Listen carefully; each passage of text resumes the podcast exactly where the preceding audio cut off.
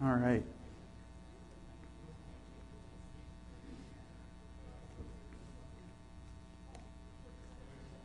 Good morning.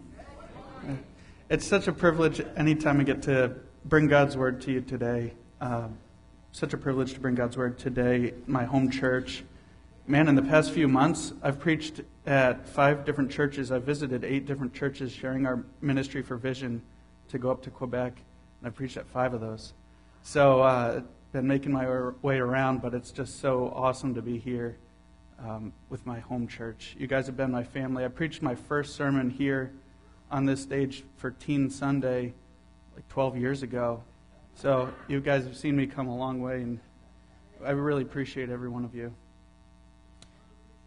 Well, thank you, Echo. Hmm. Today we're going to be looking at the letter that Paul wrote to the church in Ephesus. So we're going to look at the book of Ephesians, and we're going to be in chapter 2 for this. And what we see in this letter, at least in the first couple chapters, there's a theme about hope. And this quote from Tim Keller kind of draws out a great point here in that's actually we can see in this scripture. Tim Keller says that suffering is the stripping of our hope in finite things Therefore, we do not put our therefore we do not put our ultimate hope in anything finite. So there are all different kinds of things that we place hope in. Financial comfort, physical health, family and friends. All of these things can change at any time. Suffering is when those things are confronted and changed and and really draw out where our ultimate hope is. So, we're going to be looking at this subject of hope and how this pertains to a couple different areas of our lives our worship, how we respond to God on a daily basis, but also our witness, our testimony of how God has impacted our lives before other people that don't know Jesus. So, we're going to be looking at these two things on the subject of hope. And we're going to see that in the human condition, there are two categories in the human condition in relationship to God that pivot on hope. There are those who do not have ultimate hope. And then there are those who, in Christ, do have this ultimate hope. We're going to see what that difference looks like and how that hope flows out of one's life when it's an active calling in their heart. So that's what we're going to look at today. But I also want to talk about mission, especially mission here in Maine. Maine is a mission field. You might be aware of this. I've lived here for 13 years, and I've become aware over time just what a mission field this is with my coworkers, with my neighbors. Um, what's a mission field? A mission field is basically just a, an, a location, a place, a people group that has a unique need for the gospel. Maine has a unique need for the gospel.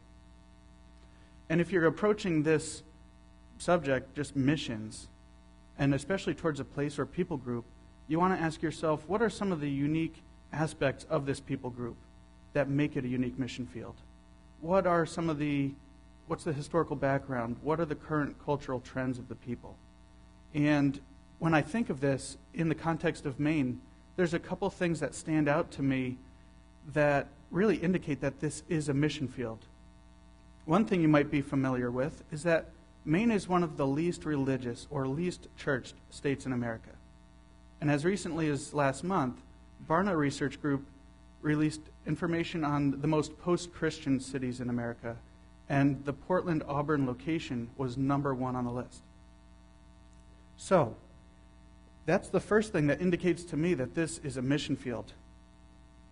What does post Christian mean? It means really that the Bible has no bearing in people's lives. It has no value in how you formulate your position on life and death and marriage and family. The Bible doesn't have any relevance or biblical principles, Christian ideals in culture and, and politics. So if you're trying to approach a, a, topic or a discussion or argument with a biblical perspective, a biblical worldview, oftentimes it'll be dismissed as irrelevant, outdated, or even judgmental. That's the kind of mission field we're living in. But for, for how, you know, just looking at this statistic, what's interesting also to note, the second point that I would say that makes Maine such a unique mission field is this Maine is the most peaceful state in America. We have a very, very low crime rate. It's a great place to raise a family, to retire. So, Maine is attractive in many ways, and this creates a culture and an environment of just peacefulness. It's the way life should be on our slogan. It's vacation land. So, Maine is a great place to live. But what, what conclusion do we draw from these statistics? A convenient conclusion for some would be that where religion is very low, people are more peaceful. But I don't think that's accurate. I think really what this indicates is that Mainers are comfortable. But they're comfortable without God. And I think for this reason, Maine is a tough nut to crack with the gospel. It's hard to enter people's lives because Mainers tend to believe that they don't need God. Mainers are comfortable without God temporarily, I would say. So there's this facade or this illusion of peace that a lot of people live behind. Think of it this way I was sharing this with Mark, and he shared this illustration with me. I think someone brought this up with him. Picture this peaceful stretch of highway. You're cruising down the road, no one ahead of you, no one behind you, very peaceful place. There's no conflict or, or um, confrontation. It's a very peaceful place, but it's all circumstantial driving on cruise control. There's no one around you. If those circumstances change, then it's very different. So now picture a traffic jam. The person in front of you slams on their brakes. So you slam on your brakes, and the person behind you honks their horn. The person next to you swerves in front of you because your lane starts to move. So these are things that really could cause frustration. And at that point, that's when our true nature starts to show because now you're wishing that these people all around you did not exist anymore. So that kind of peace um, is really circumstantial. And I mention this because Maine has a very low population density. And I think that contributes to a lot of this too. There's a lot of elbow room, a lot of room between neighbors. And uh, so this kind of contributes to this facade of peace, but there's not a lot of conflict to draw out that nature that exposes our need for God, actually. So we live in a peaceful place, but it's a very uh, post Christian environment. There's still a deep spiritual need. There's still a deep spiritual darkness here because of our need for ultimate hope. We place our hope in all kinds of finite things, but there's still an eternal spiritual um, need for hope. And happiness and peace don't equate to hope especially when that's confronted by sin, our fallen nature, our physical limitations. So, this is where we are often unaware of our needs. Our neighbors are unaware of their need for ultimate hope because there's um, such a prominent culture of just comfort, comfort and peacefulness. So, why would I need God? My life is fine, is kind of the gist of that the other issue is that we Christians here, we tend to actually believe this too. We tend to believe that if everything's going well, we don't need God. If everything's going well for our neighbors, we don't need God. Oh, thank you, Scott.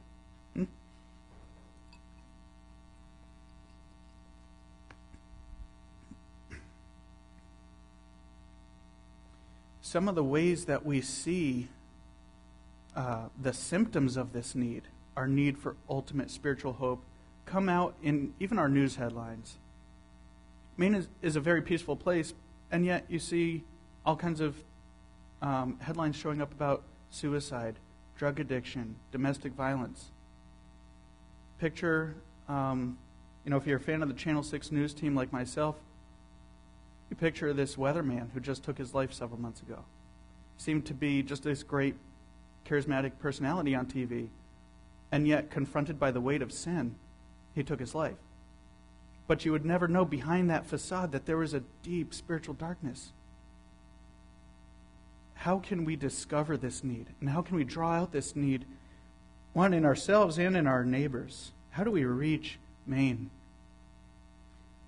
How do we introduce God to people who are happy without Him? They've never seen a need for Him in their lives. It's got to be through community. It's got to be through you and me. It's got to be through us. A community that Peter describes as always being prepared to make a defense to anyone who asks you for a reason for the hope that is in you. So this all comes back to hope, which is my, why my clever sermon title is Hope for You, Hope for M.E., Maine. It's got to be this message of hope. Imagine the difference in the lives of our neighbors if we could speak a message of hope that's impacted our lives into their situation of suffering. That's what we're going to look at in Ephesians today to get an answer for how we meet this need our need for hope and that of our neighbors, too. So we're going to look at chapter 2 of Ephesians, and we're going to start halfway in at verse 11. So I'll read verses 11 and 12, where Paul says, Therefore remember that at one time, you Gentiles in the flesh, called the uncircumcision by what is called the circumcision, which is made in the flesh by hands Remember that you were at that time separated from Christ, alienated from the commonwealth of Israel, and strangers to the covenants of promise, having no hope and without God in the world. Paul is describing this people who had been separated from Christ, having no hope and without God in the world. As we look at their, these two categories in the human condition in relationship to God, one in which there is no hope apart from Christ and apart from God. That's what Paul's saying here. But what really draws me in in reading this is in verses 11 and 12, he says, Remember twice. Therefore, remember, remember that you were at that time separated from Christ. So I think, well, what time is he talking about? And he's referring back to everything that he describes previously in this chapter in verses 1 through 3, where he says, Remember, and you were dead in the trespasses and sins in which you once walked, following the course of this world, following the prince of the power of the air, the spirit that is now at work in the sons of disobedience, among whom we all once lived in the passions of our flesh, carrying out the desires of the body and the mind, and were by nature children of wrath, like the rest of mankind. My first point to ask is this Who is he talking about? dead in your sins, following the course of the world, following the prince of the power of the air, Satan, children of wrath. Is he talking about the really bad people, like the extra bad sinners, meaning we're the good people and these are the bad people? He's actually not. He's talking about all of us. We are all part of this first category. Everyone who has been born since Adam and Eve has lived in separation from Christ. He indicates this in a couple ways when he says, uh, that we were following the prince of the power of the air, among whom we all once lived in the passions of our flesh. He says, We all were once in that way of life. He says, and we're by, we're by nature children of wrath like the rest of mankind. So he's not differentiating here. He's saying we are all messed up. We have all fallen short. We have all been separated from Christ. And he says, remember this. Now, throughout the Bible, we are called to remember all kinds of great things about who God is and who we are, what He's done for us. One of the just aspects of our fallen nature is that we forget. We forget who God is, we forget what He's done for us. But we're often called to remember the good things He has done. Here, why is He calling us to remember these things? Remember that at that time you were dead in your sins. Remember that you were following the course of the world remember that you were children of wrath. Why remember these things? There's two aspects that this message of hope will speak to. One is our worship, and one is our witness. Remembering this fallen condition that we've all been in draws out, it's a powerful tool for our worship and our witness because it highlights the magnitude of what Jesus has done for us who are in him, to bring us out of this fallen condition. Remembering who we were exalts Jesus in remembering what he's done, in the magnitude of what he's done to draw us near to himself. The opposite of this, the opposite of remembering, is to forget. So, in the area of worship, we often forget to give God the worship that is due to such a great Savior. We forget the magnitude of what Christ has accomplished for us. We think things like, you know, I've always been a Christian. I grew up in a Christian home. I was born in a Christian family. So these little subtle, kind of subconscious thoughts indicate a forgetfulness that no, at one point you actually were separated. We're by nature children of wrath. We forget this. Or we think, Jesus saved me, but I've earned my keep. I've repaid some of the debt that he cleared. This is another way that we forget the magnitude of what Jesus has done to clear that. But we also forget this in our witness, our testimony to people that don't know Jesus. We forget that for those still living without God, the lack of hope is a life and death matter. When confronted with the difficult situation that I'm often faced with in the opportunity to share the gospel with a coworker, I often get scared and I think, you know, I'm glad Jesus saved me, but my coworkers don't want to hear about that. They're not going to be interested. They don't see any relevance um, to God or the Bible, this need in their lives. So I back off and I don't share in opportunities where I should. And you know, our coworkers, our neighbors, kind of have this logic about how if God is good, then He will forgive them. Everything's going to turn out fine, even if they don't believe in Him. They kind of place God on the, in this situation that, well, if God's going to judge me, well, that's not very nice. So there's this middle zone that, that people often create where they don't want to put their faith in God, but they, if God were to exist, I would think that He wouldn't judge me even if I don't believe in Him. So, but here's what happens when we are passive in the hope that we have in, in Christ and our redemption, we have this light. When we put that under a basket, basically we're agreeing with our neighbors. We are basically accepting this logic in our passivity, subconsciously. And we think, I don't want to confront them with the gospel. I don't want to um, risk offending them. So these are some things, some of the ways we forget. Um, you know, we forget the magnitude of what Jesus has done for us and how it's available for all. We forget this. Looking at the letter that Paul wrote to the Ephesians gives us a unique aspect into the original audience, too. This is important for what Paul, Paul was a Jew, and he's writing to this group of people that were Gentiles. We pick up on this in verse 11 when he talks about circum, uh, circumcision. And basically, if I were to just summarize that, he's basically saying, Remember that you were Gentiles and we were Jews. Remember that we were two totally different people groups in, at that time. And they couldn't have been any more different. The Jews had followed the law and the prophets, the Old Testament that we know, and uh, lived by a strict set of rules and ordinances from that. And yet the Ephesians were this people group that worshiped a goddess named Artemis.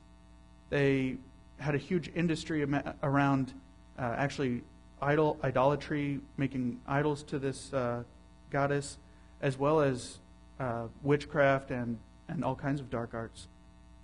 Huge industry in Ephesus for that. They were totally two different people groups. Paul is saying, remember that.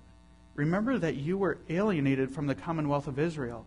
The commonwealth of Israel is the, the lineage and inheritance of the hope that we have in God's kingdom.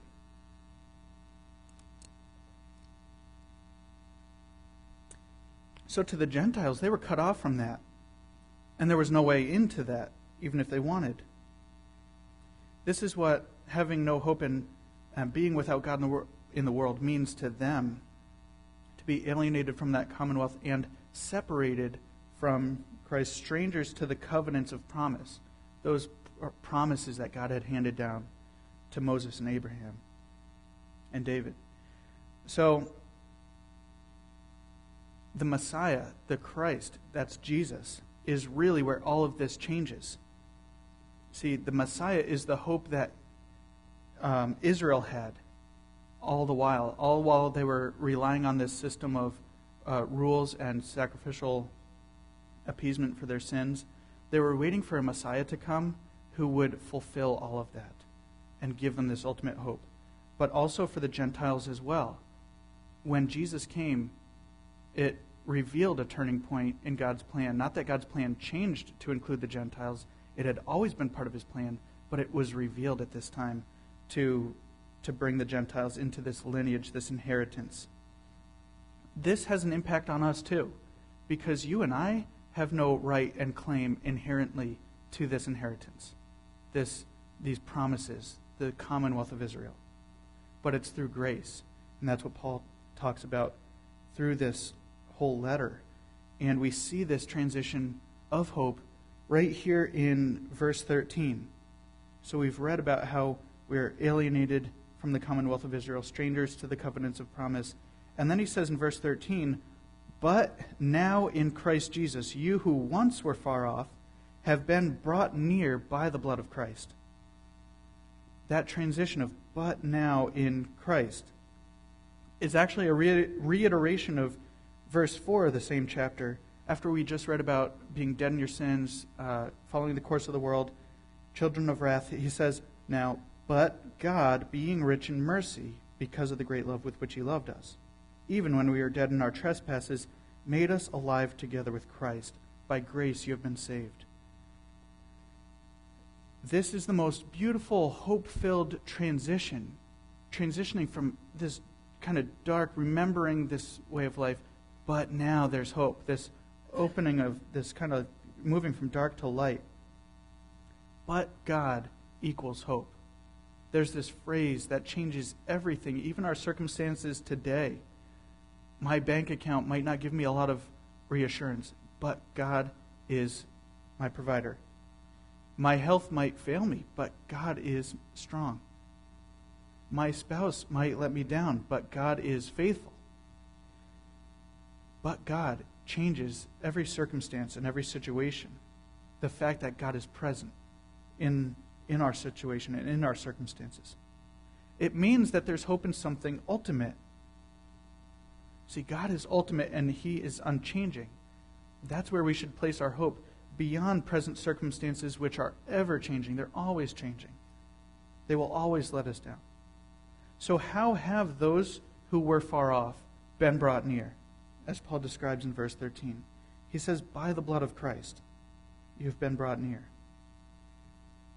He says in verse 16 that this was accomplished on the cross. He says, and, and might reconcile us both to God in one body through the cross, thereby killing the hostility. He also accomplished this by his resurrection.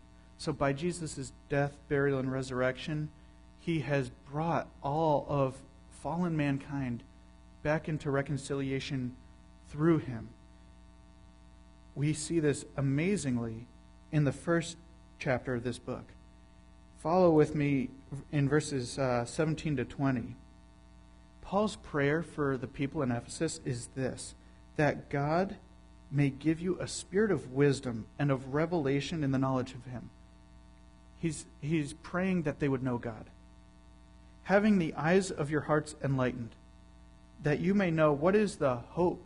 There's the magic word today hope, to which he has called you, i.e., what are the riches of his glorious inheritance in the saints, and what is the immeasurable greatness of his power. Power that is so great it cannot be measured. Toward us who believe, according to the working of his great might that he worked in Christ when he raised him from the dead and seated him at his right hand in the heavenly places. The power that God shows towards us in bringing us out of dead in our sins into a relationship with Him is the same power that He used in bringing Jesus out of physical death to resurrection on His throne. that same power is at work in you. That power brings you out of chapter 2, verse 1, being dead in your sins, to chapter 2, verse 6, and raised us up with him and seated us with him in the heavenly places. It's the power of the resurrection that is at work in us. This reconciliation is multi layered. It's not just about me and God, though it is, but it's also about mankind being reconciled together. So, the process by which God has provided reconciliation through Christ reconciles all earthly barriers between fallen man, all of which are fallen. Even though for the Jews and the Gentiles, one was far off and one was near, the people of Israel were near to God, they were all fallen, separated. It reconciles all of uh, mankind into one new man. That's what's being described here in verse 16, and might, reconcile us both to God in one body through the cross. So we're being reconciled together into the body of Christ. So the Gentiles had been excluded from Judaism by nationality, by citizenship. But now through Christ, they are in, adopted into this. Here at the cross, the religious and the the religious and the irreligious both find hope and both become one new person. Paul described in verses 11 12, we were totally different people groups. Now we are one. You're no longer a Jew, you are now a Christian. You're no longer a Gentile, you are now a Christian. So there's this new identity in Christ where your background, your, your prior identity, is hidden in that new identity. And he talks about this actually in verse uh, chapter 1 verse 10 as a plan for the fullness of time to unite all things in him things in heaven and things on earth so he's uniting all things, and it all hinges on Jesus. We have this new identity now. So at one point, he said, You were dead in your sins, separated from Christ, alienated to the covenant, strangers to the promises. And now in verse 19 of chapter 2, he says, Because of this reconcilia- reconciliation, he says, So then you are no longer strangers and aliens. It's a direct parallel to what he just mentioned but you are fellow citizens with the saints and members of the household of God. Verse 19 here is the resulting outcome of our identity, our new redemption. It's the total undoing of our previous condition, our fallen condition in being separated from Christ. Chapter 1, verse 5 describes this whole process of salvation as adoption. If you're going to choose one word for this, Paul chooses adoption when he says he predestined us for adoption as sons through Jesus Christ according to the purpose of his will. This has huge, a huge impact on us because when you're adopted, you're not in, adopted into a club to belong to. When you're adopted, you're not adopted into a religion. When you're adopted, you're adopted into a home, into a family. You're actually adopted into a new citizenship sometimes, given a new citizenship. This is the process that we have entered into through Christ. God giving us this reconciliation, this ultimate peace, this ultimate hope through Jesus. So, again, this affects two areas of our life our worship, how we, how we respond to God, as well as our witness, our testimony before people that don't know Jesus. Now, through adoption, we have access to God. Verse 20. Uh, let's see. Actually, verse.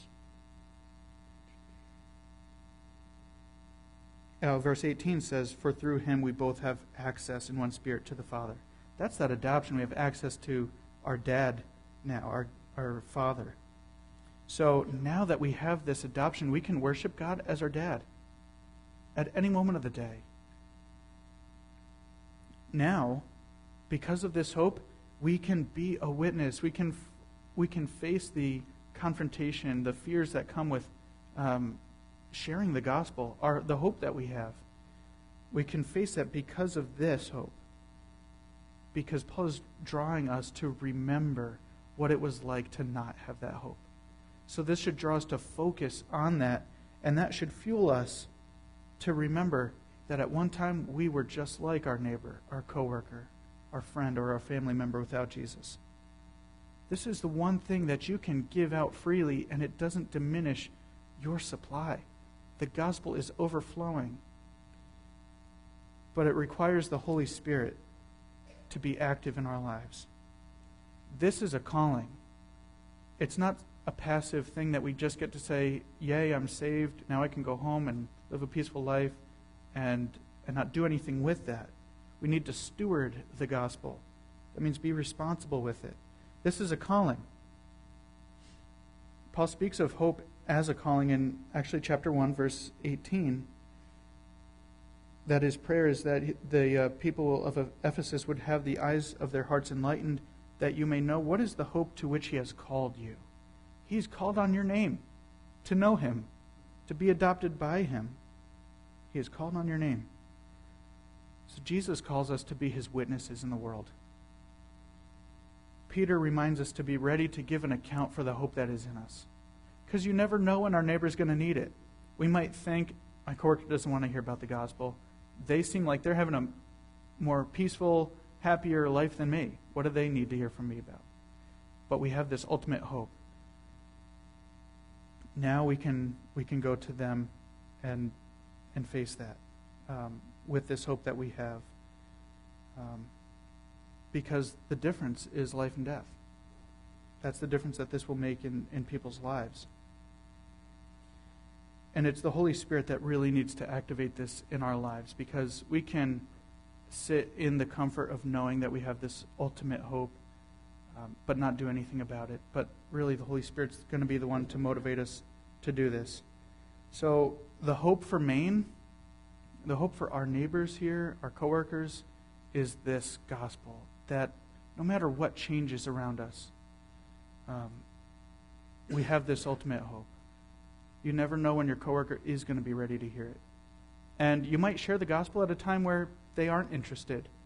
But years later, they might lose their job and they might think back to the witness that you had in their life. Years later, they might get a call from the doctor and it's a diagnosis that changes their perspective in life. And they might be ready at that time.